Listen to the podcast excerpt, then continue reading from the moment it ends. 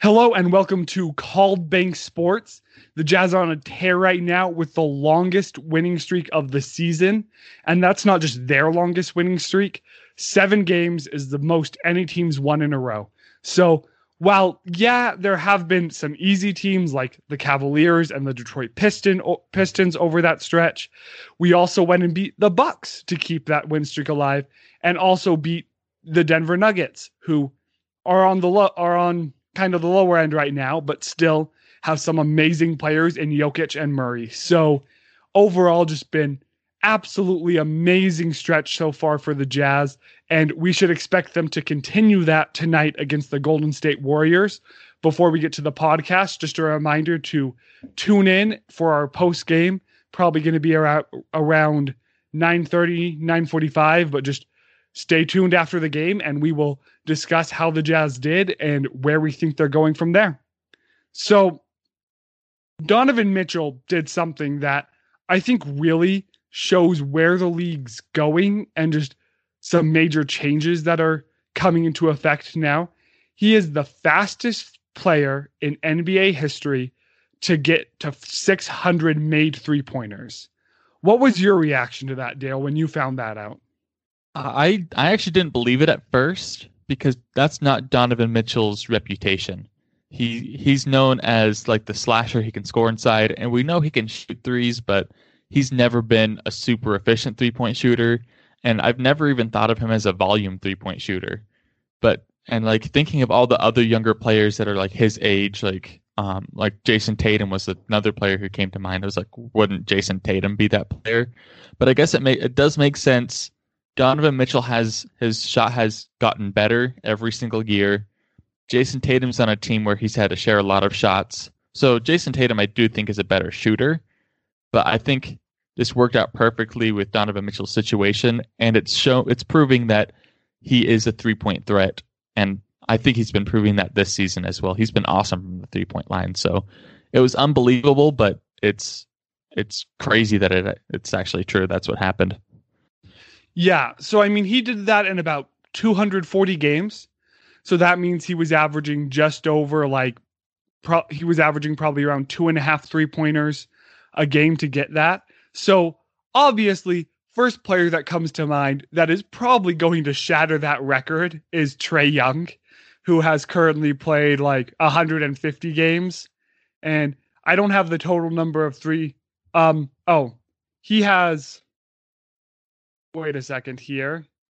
Okay, he has just over 1,100 three point attempts, and he has made 392. So oh, he's like 155 games. He's got 90 more um, to go, and he needs to make 208. So I, I think we'll see Trae Young beat that record. But it is just awesome that Donovan has that record, and to really just see him being one of the younger players who, even if he's not like the prototypical Steph Curry, where he's just going out and jacking up eight points a game, that he is able to hit those three pointers and like bring that element to his game and to the Jazz. Yeah, and with just how the, where the NBA is moving, we're probably going to see that record broken every couple years. Um, and I'm sure it'll get to a point where it's just some ridiculous like someone gets it in like his first season and we're just like okay like that's game over. I don't think that's going to happen but um what's but the quickest we'll, what's the we'll quickest number happen. of games you could ever see it happening in? Um 600 so threes. 600 threes uh you, to get 100 you'd have to make six a game which is ridiculous. That like you'd have to be an incredible three point shooter on an awful team kind of like where where how Trae Young started. Uh, I think 200 games is super realistic, so I bet it would be under 200. Um, yeah, probably between that 150 200 mark. No, I agree with you. I think 200 games is like totally plausible. 150 is where it starts getting to the realm of just uncharted territory. One benefit that Trae Young has is he's on a team that all they care about is offense. He's the best player, and He's just able to go out and put up as many threes as he wants whenever he wants to put them up. There's not a lot of pressure where I feel Donovan has always been on a team where it's like we have championship aspirations. and at least playoff aspirations. He's never he hasn't always been championship, but playoff aspirations. So you have to go out and play in a way in a way that gets us to the playoffs. Where Trae Young is just going out there and trying to make the All Star team. Like I really think that that's what his season entails is him getting up enough threes to make the All Star team as an amazing offensive player who might as well just go sit down for 24 seconds when um, it's on the defensive side of the ball. Yeah, and and he's the point guard, so the ball's in his hand. Um, so if he feels like shooting shooting it from deep, just whenever he wants, then he does. And I don't think the coach is going to complain too much because it's not like at least his rookie season, no one else was going to make a shot. Yeah, but, but I I've talked a few times in our post game reviews. Which, by the way, if you're not tuning in for our post game reviews, we we do one after every game live so we, we try to get it out as quick as possible. But I've been talking a lot about Donovan's shot, how I thought I think his shooting mechanics is like it's awesome. Like Joe Ingles, he has a good shot, but his shooting mechanics are like awful. It's like a three motion shot, so he, it's tough for him to get it out as quick. But Donovan Mitchell's is smooth, and this I feel like he's been a lot more confident, and he's been hitting them uh, a lot more often than I've seen in years past. So I wouldn't be surprised if we see Donovan Mitchell be a regular hovering around that 40% three point percentage mark in, in a year or two for the rest of his career. Yeah, right now he's at 40.8% for the season, which I definitely think is um, going to come a bit more back down to earth. I do think he's improved his shot, so we'll see it go up. I don't know. I wouldn't bank on him finishing over 40% um, this season. But man, if you're able to have Bojan come back and shoot over 40%, Joe be over 40%, Royce O'Neale be over 40%, Niang be over 40%, and then add Donovan to that list to be over 40%. And Conley's been having an awesome year. I don't know what his percentage is right now. He's at 41%. So if the Jazz have six plus players over 40%, that would just be absolutely amazing to um be what could possibly be the best three point shooting team in NBA history. We need Rudy Gobert to shoot 10 threes this year and make four of them just so we can have a seventh. just, yes, yes, that's what we need to do. We need to have someone foul him on every single one. We'll go coordinate with um, another team, a French player, see if we can get some nationalism going on there and just have him get fouled on every single one so they don't count to his statistics unless he makes them. So so that's our plan right there. We'll we'll coordinate that. Um no, just, that just be... in garbage time when the Jazz are already up by twenty. just just foul Rudy on the three. Hey, hey, like please help Gobert, please, please. Since oh so that's a great opportunity to transition to Gobert though. Like his games against the Pelicans, I felt like were just shows how intangible he is because the Pelicans' biggest fear was letting Gobert dunk, especially where um like Steven Adams is pretty good on the defensive end, but if like Zion is just like needs a lot of work. He's 20 years old, so by no means am I going to say he's not capable of changing, and he's also an athletic beast. So he's he should in the next couple years become an elite defender in the NBA if he's going to live up to the expectations he has as the number one pick. But watching them just sell out for Gobert at that let the Jazz shoot, I believe, over 50% from three the first night.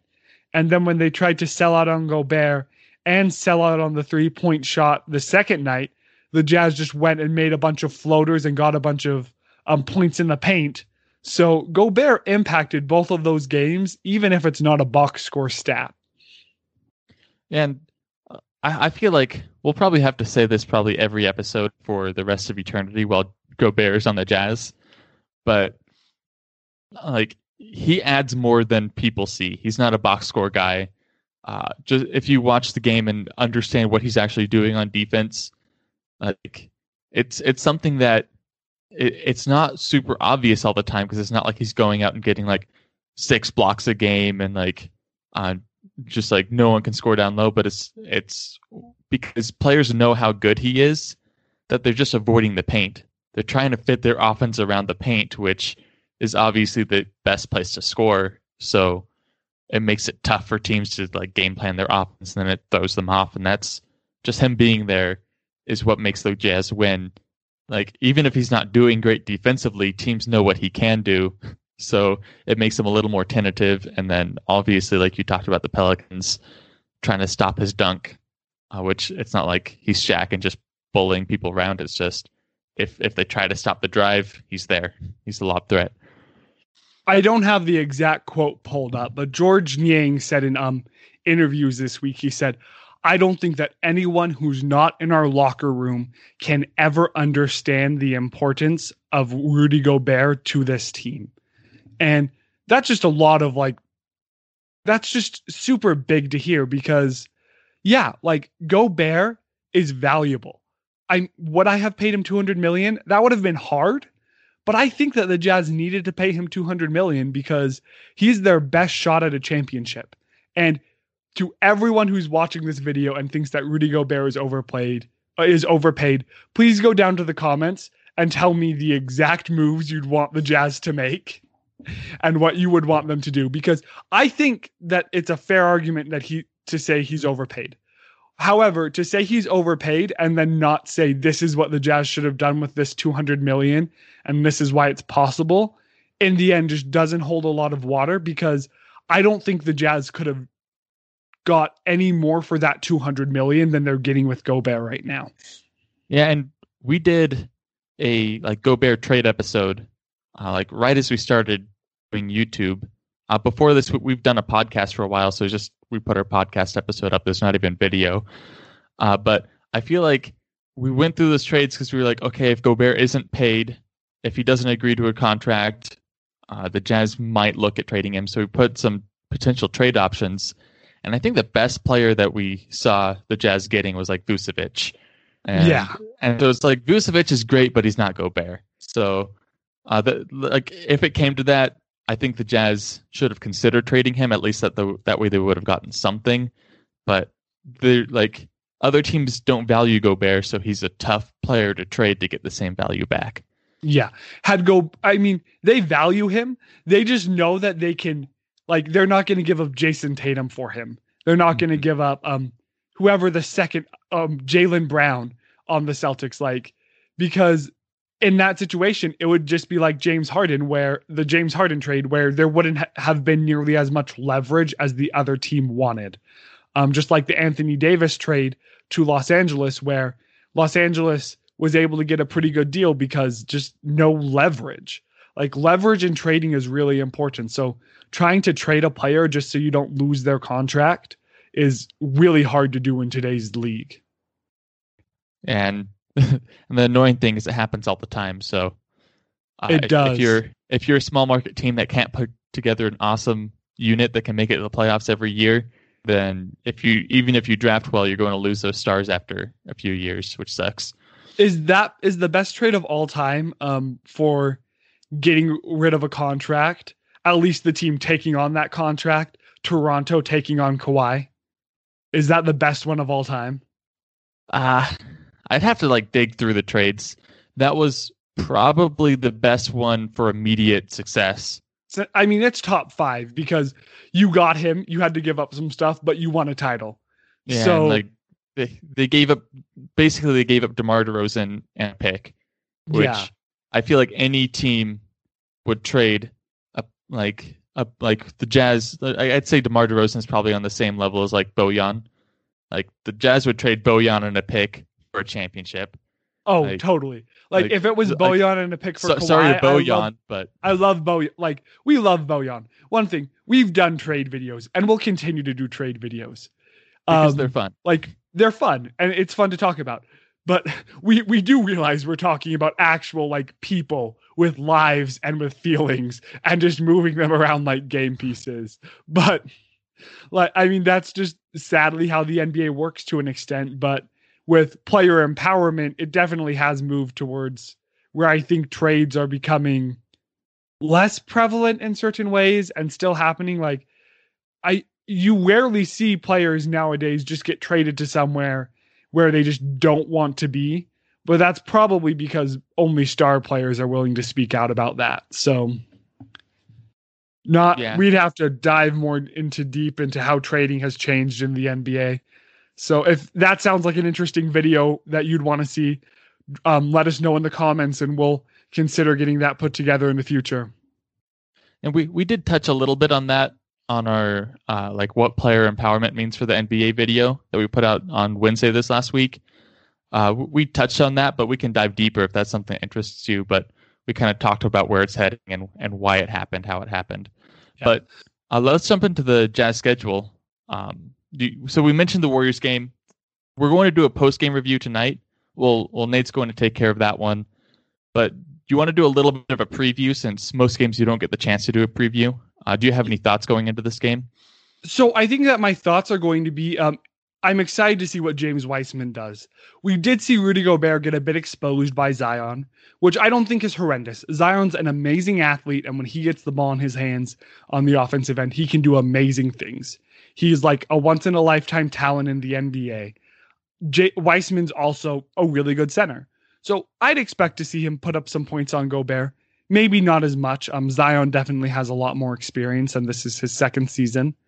Um, but overall, my the most interesting thing will be how Draymond Green getting ejected in the um, Warriors' last game impacts this game, since I think that it'll lead to him having some fresher legs. But overall, my expectations is for this to be a close game that the Jazz win.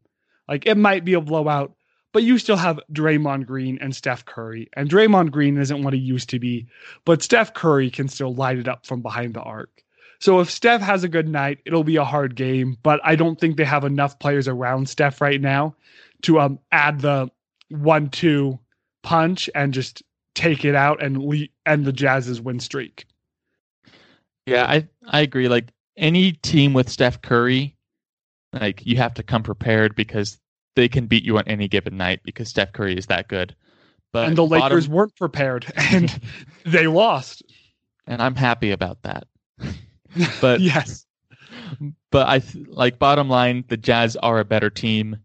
Um, I don't think they like. I don't know if you'd say any player on the Jazz is at Steph Curry's level, but then like to get to the second best player as far as impact on the Warriors, which is probably Draymond at this point. I know I know he's he's another one of those players that doesn't like stuff the box score, but makes an impact in other ways. And like I'd say Rudy's better than Draymond. Mitchell's better than Draymond.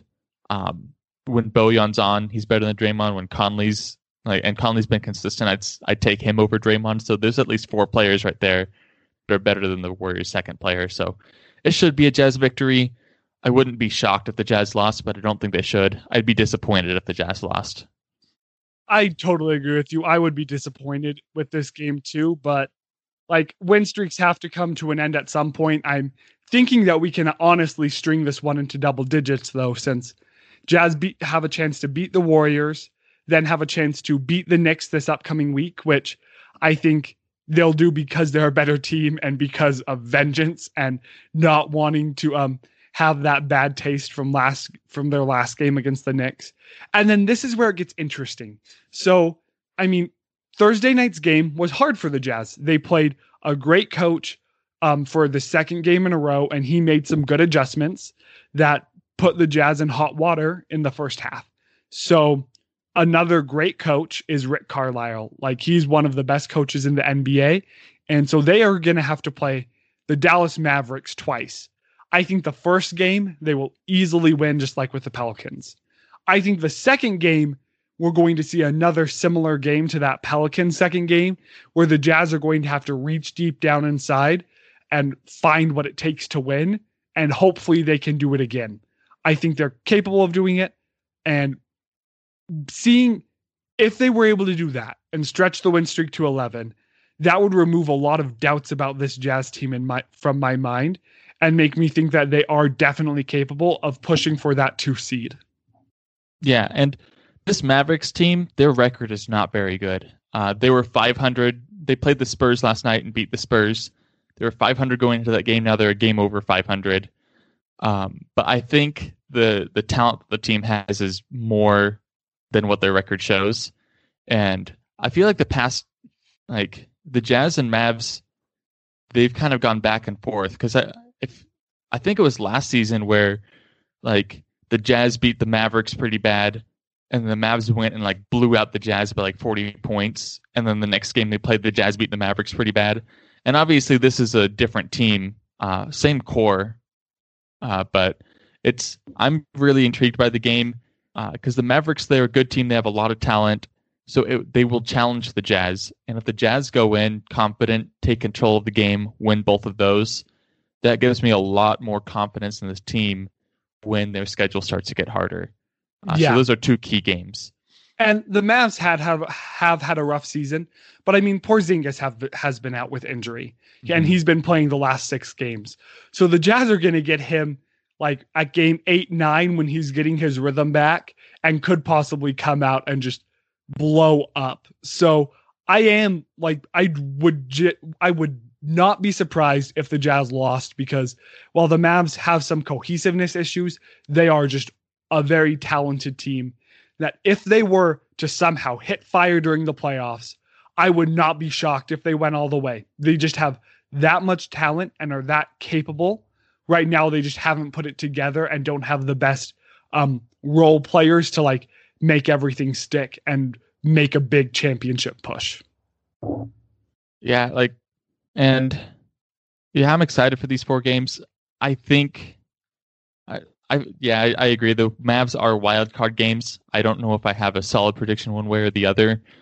Uh, but uh, it's it's one of those things where is is momentum stronger or is the the motivation from you know you're behind so you need to catch up stronger and that might be what it is with the jazz and mavs because the jazz are they have the momentum they're in a rhythm as a team um, so I, I like that you brought up Rick Carlisle because I think he might be the, like it might be actually Rick Carlisle versus quinn Snyder.